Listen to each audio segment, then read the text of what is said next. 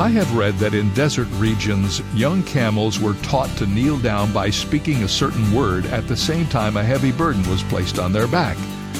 Eventually, they learned to kneel down just by hearing the spoken word. That makes me think of what it takes to teach us to pray. Sometimes it takes a heavy burden coming into our lives to convince us we should kneel before God in prayer.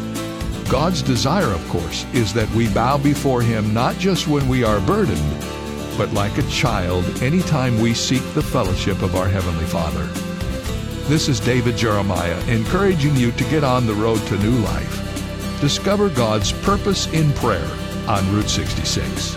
Route 66, driving the word home.